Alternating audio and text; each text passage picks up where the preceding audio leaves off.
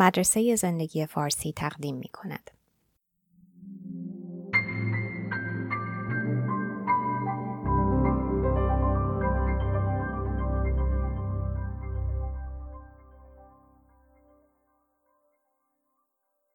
ترجمه و صدا دکتر ایمان فانی.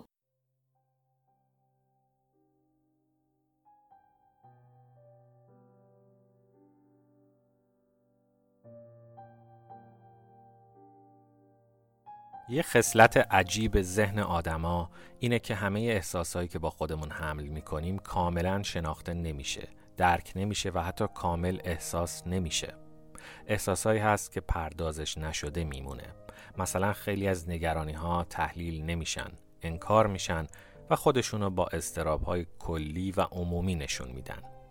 تحت تأثیر این اضطراب ممکنه به طور تکانه‌ای و جبرانی خودمونو مشغول کنیم، از تنها موندن بترسیم یا به کارهایی پناه ببریم که ما را از مواجهه مستقیم با ترس‌هامون حفظ کنه، مثلا سایت‌های پورن یا چسبیدن به اخبار روز یا ورزش مقطعی و افراطی. یک نوع انکار مشابه ریشه در زخم‌ها داره.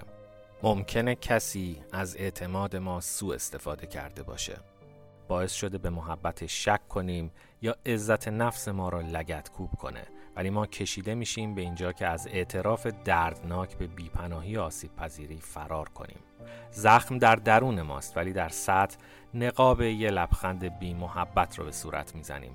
شنگول بودن میتونه غمی باشه که خودشو نشناخته. با مواد شیمیایی خودمون رو بی‌حس میکنیم یا کلاً منفی بافی رو در پیش میگیریم که پوششی میشه برای اون زخم خاص.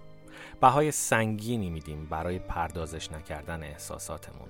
ذهن اصالتشو از دست میده چون از محتوای ذهن دلواپسیم و میترسیم. در مورد همه چیز افسرده میشیم چون نمیتونیم از یک چیز خاص غمگین باشیم. دیگه نمیتونیم بخوابیم. بیخوابی انتقام همه اون افکاریه که در طول روز تجزیه و تحلیل نکردیم. باید برای خودمون دل بسوزونیم. به این دلیل احساسات رو تحلیل نمی کنیم که با تصویری که از خودمون ساختیم تضاد جدی داره. با برداشت جامعه از آدم نرمال فرق داره و با اون چیزی که دوست داریم باشیم همخونی نداره. جو سالمی که به پردازش احساسات منتهی میشه، جویی که در اون به گرمی مشکلات انسان بودن به رسمیت شناخته میشه و با نیکخواهی پذیرفته میشه.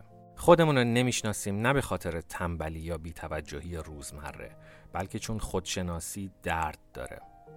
پردازش عواطف دوستای خوب میخواد، درمانگر حاذق میخواد و آداب و رسومی مثل مراقبه فلسفی که در اون مکانیزم‌های دفاعی رو بشه بی هیچ خطری کنار گذاشت و مطالب ناشناخته رو بررسی و مطالعه کرد. حاصل تجزیه و تحلیل عواطف همیشه بهبود کلی و عمومی خلق ماست، ولی قبلش دوره‌ای از سوگواری اتفاق میفته که در اون به مرور متوجه میشیم که زندگی در یکی دو مورد خیلی غم‌انگیزتر از اون چیزی بوده که ما امید و آرزو داشتیم.